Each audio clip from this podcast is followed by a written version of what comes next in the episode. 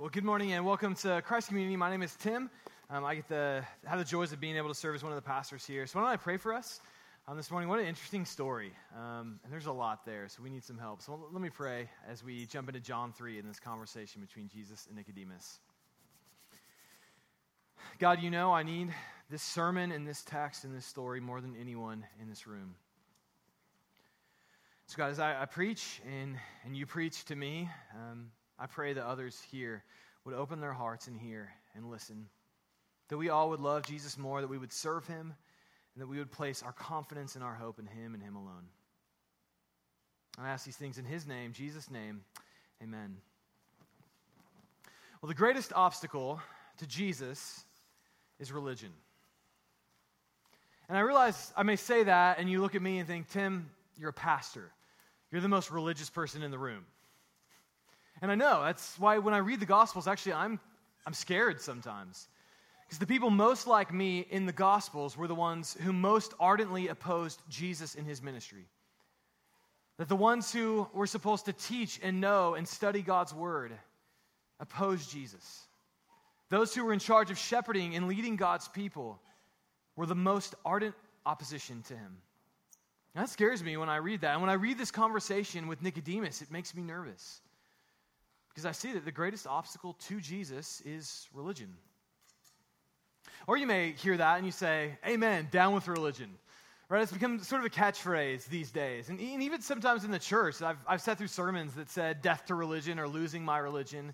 It's become sort of a buzz phrase. And yet I often find the people who say that sort of thing or, or say good, down with religion, often have in themselves the very problem they see in religious people.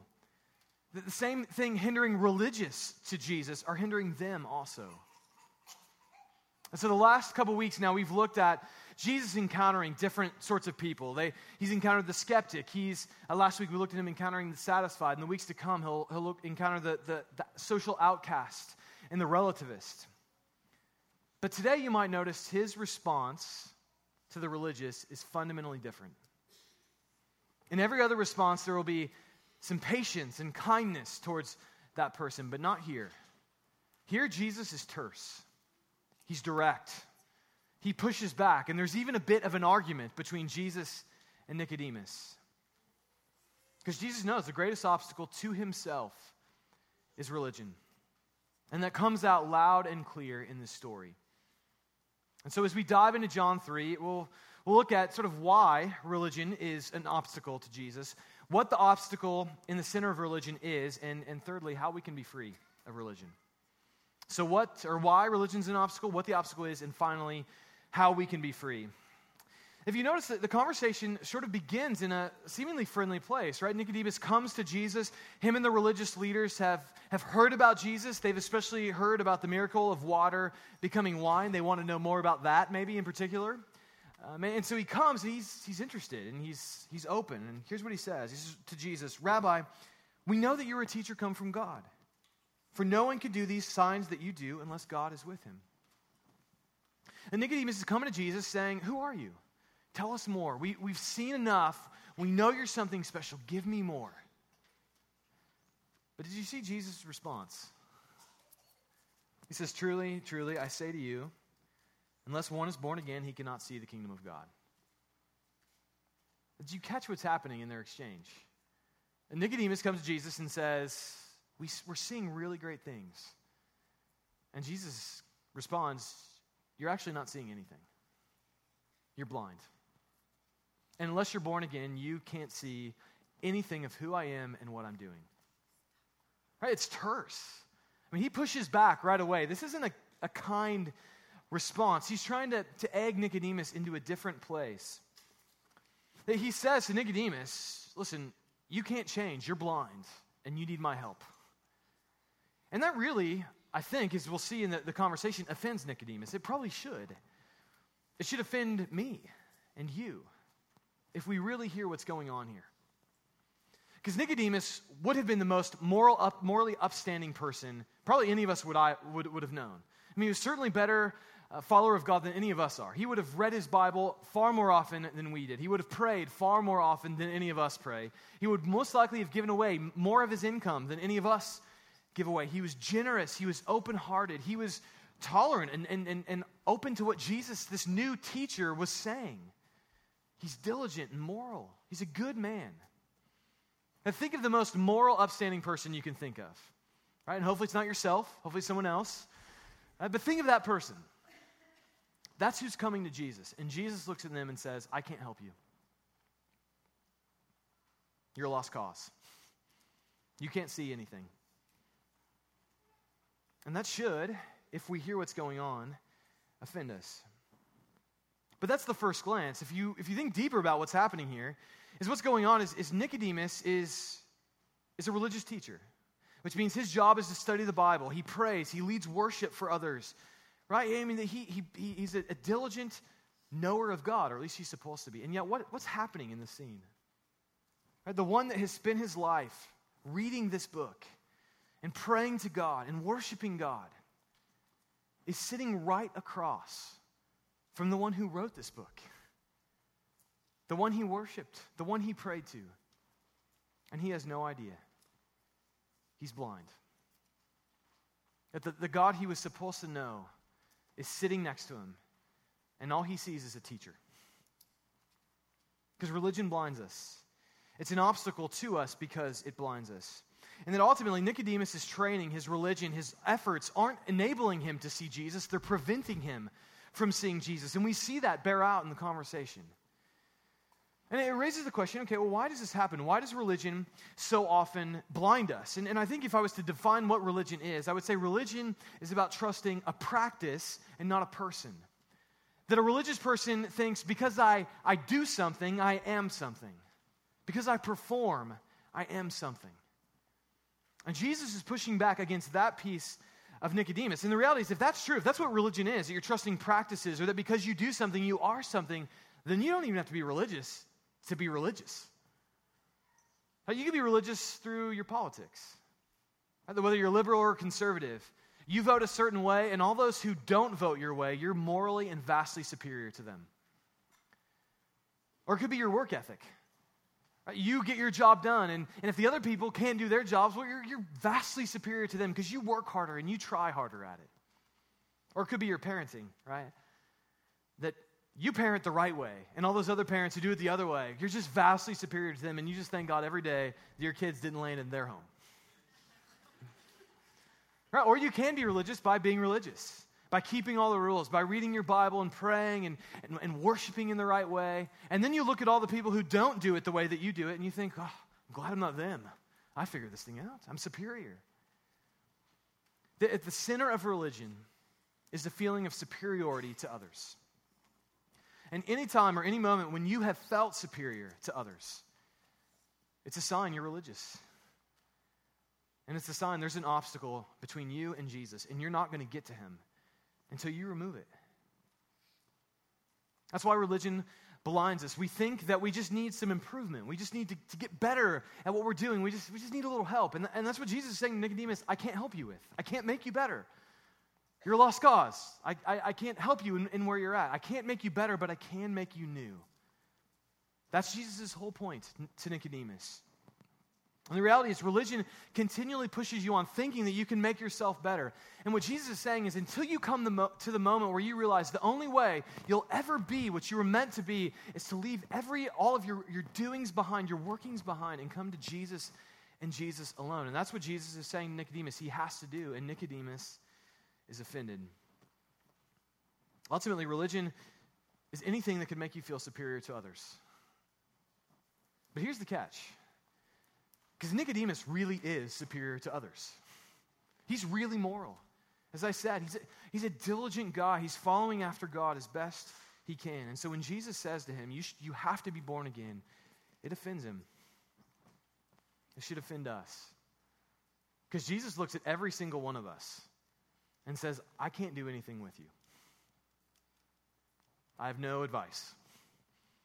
You have to start over. You have to be born again. And I think C.S. Lewis really captured this well. This, this idea of redemption that Jesus is talking about to Nicodemus. Here's what C.S. Lewis writes about this change that Jesus offers all of us. He writes For mere improvement is not redemption. Though redemption always improves people, even here and now and will, in the end, improve them to a degree we cannot yet imagine. God became man to turn creatures into sons, not simply to produce better men and women of the old kind, but to produce a new kind of man. It's not like teaching a horse to jump better and better, but like turning a horse into a winged creature. Of course, once it's got its wings, it will soar over fences which could never have been jumped, and thus beat the horse at, the, at its own game. I love that. Nicodemus comes to Jesus and says, Help me jump fences. And Jesus says, Listen, I can't help you that, but I, but I can help you fly. And he means that for you. He means that for me. He means not just to make us better, but to make us into his sons and his daughters, into new creatures altogether. He offers that and nothing less. And that's why he looks at Nicodemus and says, I can't help you. You have to be born again. So if you're like me, this raises tension. This raises a question in my heart. How can I know I've done this? How can I know I've been, I'm not approaching Jesus as Nicodemus did, as a religious person? And I would answer that question with, with another question that, that may seem to come out of nowhere. And it's this it's how well do you share your faith with others? I think that's a good indication of how you're relating to Jesus, whether you're being religious and approaching him like Nicodemus or in a fundamentally new way. That Nicodemus comes to Jesus at night. He's interested, but he's interested for advice and not for what Jesus is claiming for himself as Messiah. That Jesus wants a religious advisor. And I think if, if we relate to Jesus in that way, as someone with good moral advice to make us better people, we'll never share him with anyone because who wants to share a religious advisor with other people? I don't. It's boring. It's, it's strange. But if, if, if we have been born again, if we've gone through what Jesus is saying, he's calling us and offering to us. That if we're being turned into a winged creature, something that will fly and soar and live into everything God made us to be, if He's writing new stories on our lives, we will tell that to others. Naturally, in the flow of conversation, Jesus will come up. And I don't mean by that that, that that means you grab a box, you go down to the plaza, you stand on it, and you, you preach at people that way. Right? It doesn't mean you go up to every stranger you know and you, you share the gospel and, and you try to baptize them there on the spot. But it does mean that if there are never moments when what Jesus has done for you enters into conversation with others, it's a sign he may not be doing much.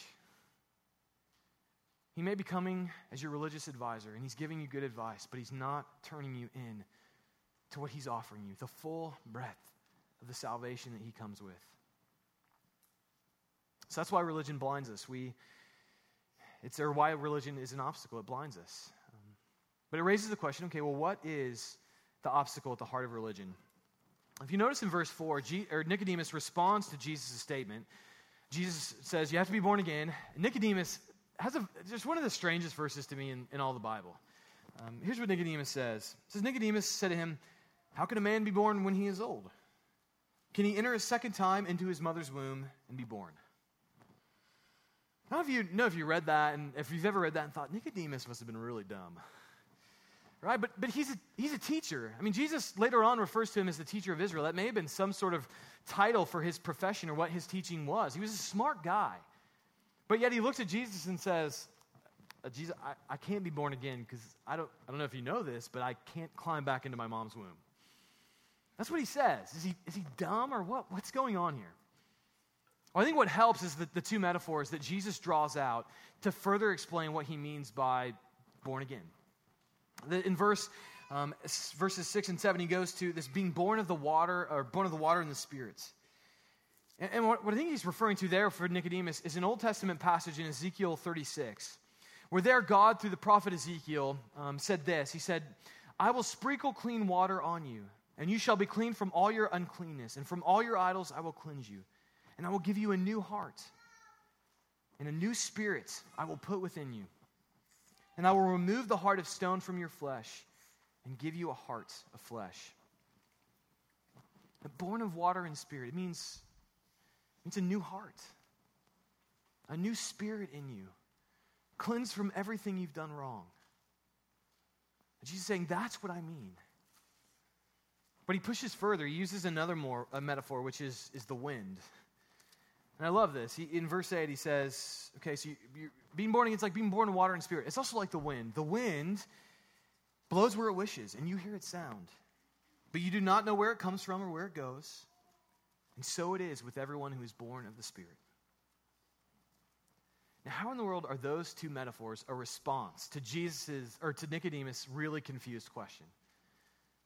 Well, it's because Jesus says to Nicodemus, right, you have to be born again. And immediately Nicodemus starts thinking, what do I have to do? I can't climb back into my mom's womb, so tell me what to do, Jesus. And then Jesus tells him two things he absolutely can't do. He can't give himself a new heart, he can't give himself a new spirit, and he certainly can't control the wind. That Jesus is saying, listen, Nicodemus, you're coming to me interested, but there's an obstacle between me and you, and that's that you're not totally dependent on me, on God.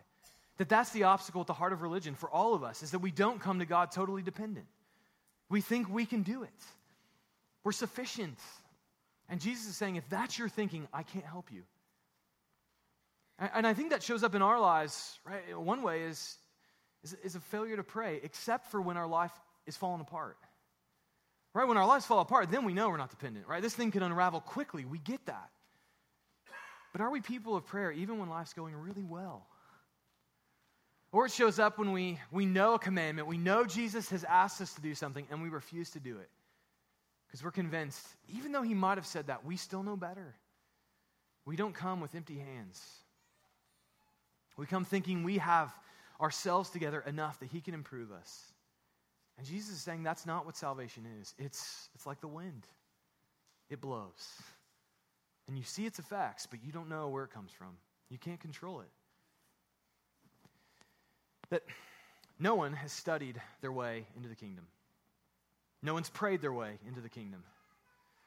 No one has changed their life and cleaned up their uh, act enough to come into the kingdom. In fact, I'm guessing a lot of your own stories of salvation are really boring and uninteresting, like mine, at least to you, unless you're not religious. And then it's, it's pretty cool what God does.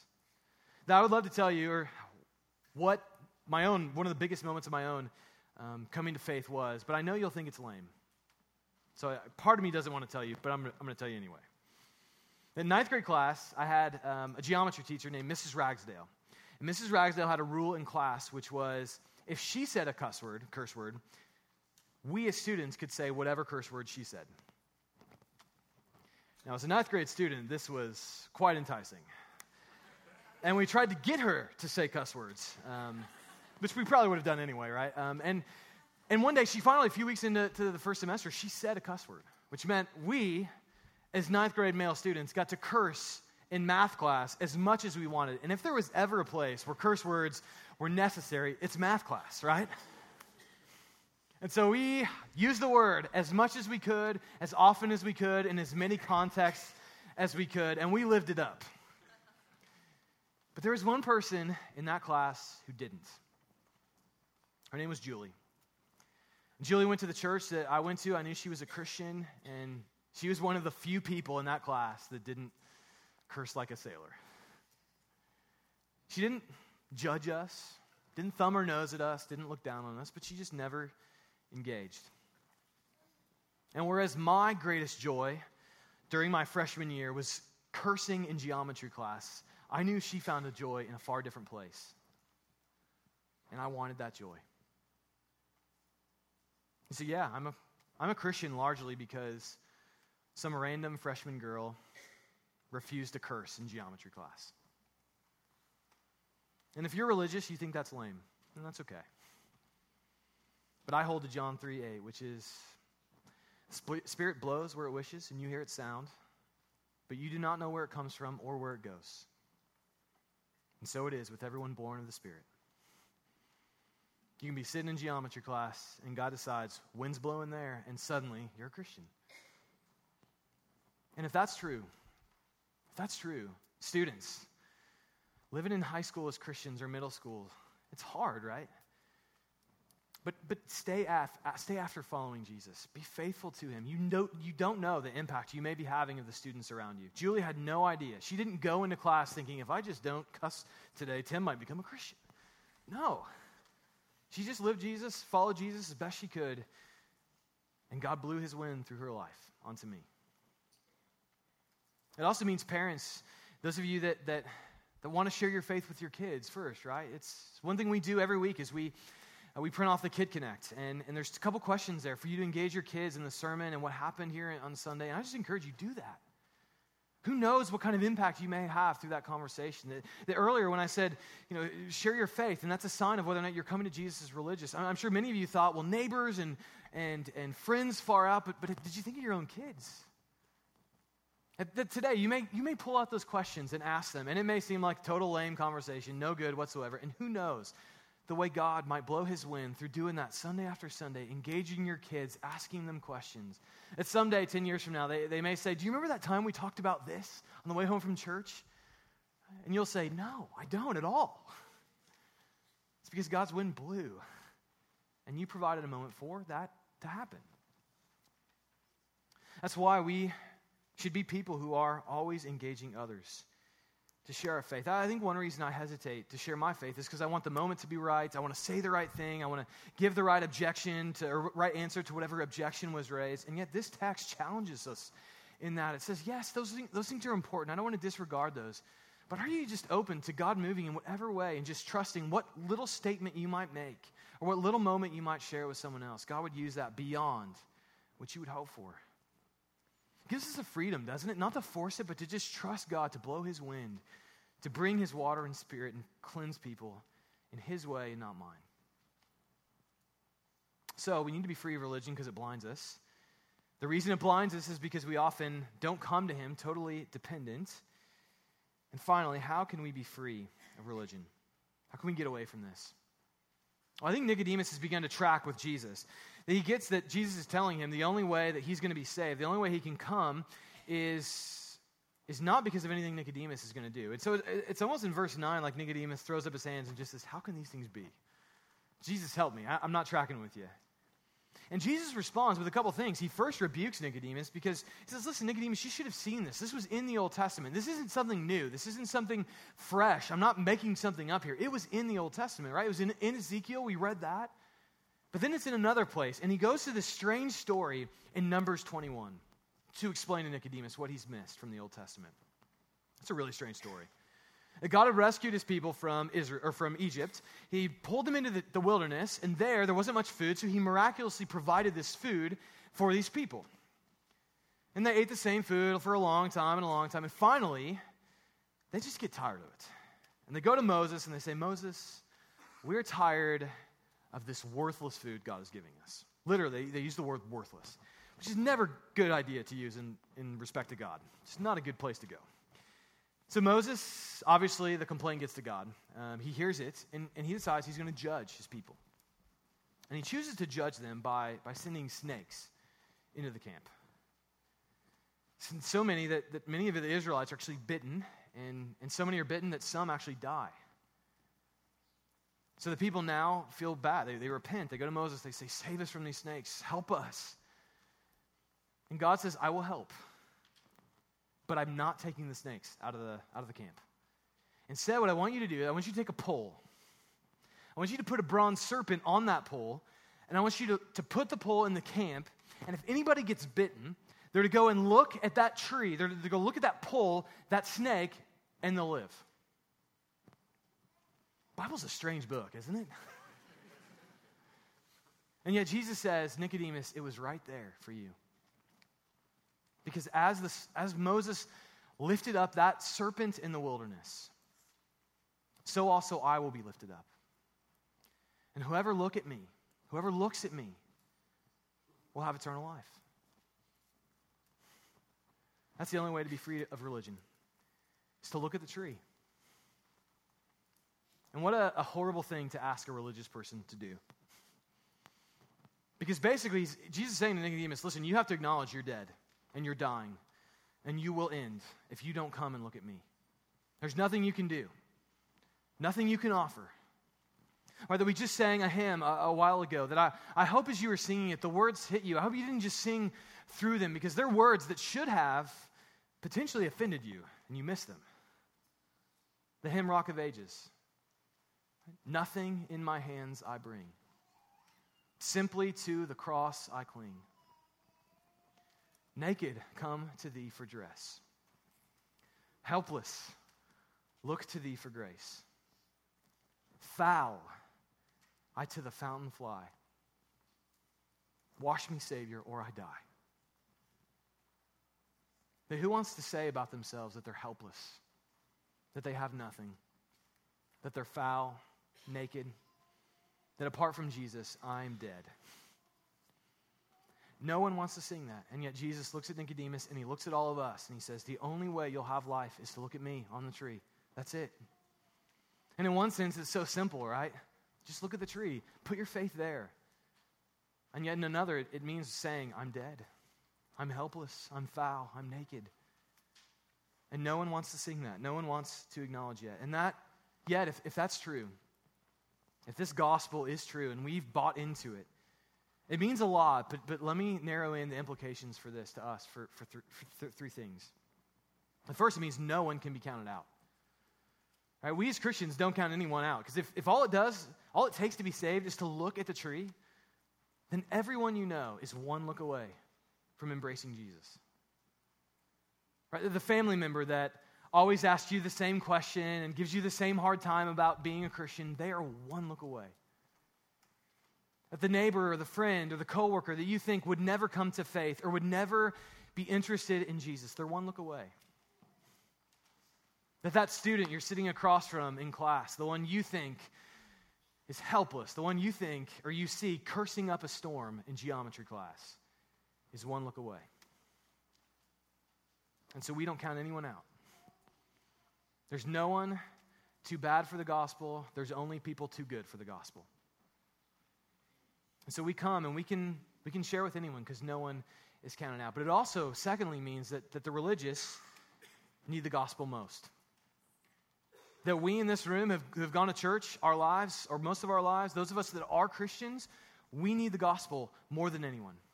Because we're the ones that in Jesus' day were most likely to reject him, most likely to run from him. That as we go through this series of Jesus Listens, those who weren't religious, those who didn't go to church, those who objected to Jesus, it seemed, most ran to him. But it was the religious, those who went to church, those who read their Bible and prayed, who rejected him. And so we need the gospel more than anyone else because we are the ones who are most unlikely to come with empty hands. That we, we fill our hands with, with good works, thinking those things will make us acceptable before God. And yet this text says, no, look at the tree. And not just when you become a Christian, look at the tree. That's your life as a Christian, is the gospel, going back over and over and over again. It's there is where you're saved. You come with empty hands. And with those empty hands, though you should die, Jesus gives you life. So it means no one can be counted out. It means the religious, we religious, most need the gospel. But it also means all of us in this room, whether you're a Christian or a skeptic, it means we all should be saying, I need the gospel more than anyone else. More than anyone else, I need the gospel. Then maybe you're wondering, am I like Nicodemus? Am I approaching Jesus as a religious person? Well, maybe this morning is the morning that your eyes finally open. And like Nicodemus, who couldn't see Jesus for who he is, maybe this is finally the moment where you've seen Jesus as a religious advisor, you've seen him as an interesting moral teacher, and you'll finally see what he's offering to Nicodemus and to you and to me. Now, whether you're a Christian or not, we need the gospel, every one of us. And I began this morning by saying, I need the sermon. Um, and this sermon, this sermon, this text scares me um, more than anything. It's because I know if my eyes don't stay gazed on the tree, I'll become convinced I'm better than others. I'm superior to others. I figured it out more than others. And that's why a life of following Jesus is a life of gazing at the cross, and that's the one place I find meaning and value and hope in this life. That's it. Nowhere else. And so, as we go through this series, Jesus will interact with a lot of people. And one of the sad things is we won't know the end of their story. I mean, the, the, the, satisfied master of the feast last week, we don't know what happened to him after he drank the wine. Next week, we'll read about the woman at the well who, um, who Jesus spoke to. We don't know exactly what happened to her in the end, but we do know what happened with Nicodemus. At the end of the John's gospel, after Jesus has been crucified, he's dead, his dead body is there. Nicodemus and a friend of Nicodemus takes Jesus' body. And John tells us Nicodemus put spices on Jesus' body, wrapped it in linen, and placed it in a tomb. And Nicodemus cared for the dead, lifeless body of Jesus. And no doubt, three days later, when Jesus er, came out of his grave, Nicodemus finally understood what Jesus meant. That when Nicodemus tore off those linens, or when Jesus tore off the linens that Nicodemus had placed on him, when he wiped off the spices that Nicodemus had placed on him, when he walked out of the tomb that Nicodemus had placed him in, I bet for Nicodemus, finally he understood when Jesus looked at him and said, As Moses lifted up the serpent in the wilderness, so also must the Son of Man be lifted up, that whoever believes in him will have eternal life. He finally got it. That Jesus was offering a life that doesn't end, a life free of religion, a life free of earning your status before God, a life of, of looking at the tree, of coming helpless and naked and needy and foul. And when we come like that, that moment is an opportunity for a brand new kind of life.